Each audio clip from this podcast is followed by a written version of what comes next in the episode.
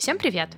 Меня зовут Катя Жирновая, у меня есть независимый книжный магазин «Орион» в городе Белгород, и теперь у меня и у магазина есть подкаст, который называется «Пояс Ориона». Концепция подкаста довольно проста.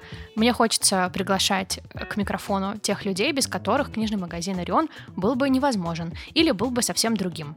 Это коллеги-книжники, издатели, авторы и, конечно же, те люди, которые сейчас работают в магазине.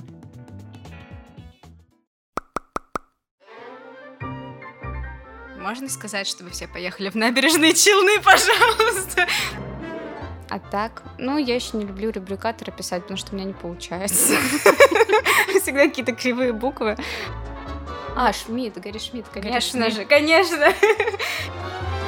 Я люблю свою работу. Я приду сюда в субботу. Извините.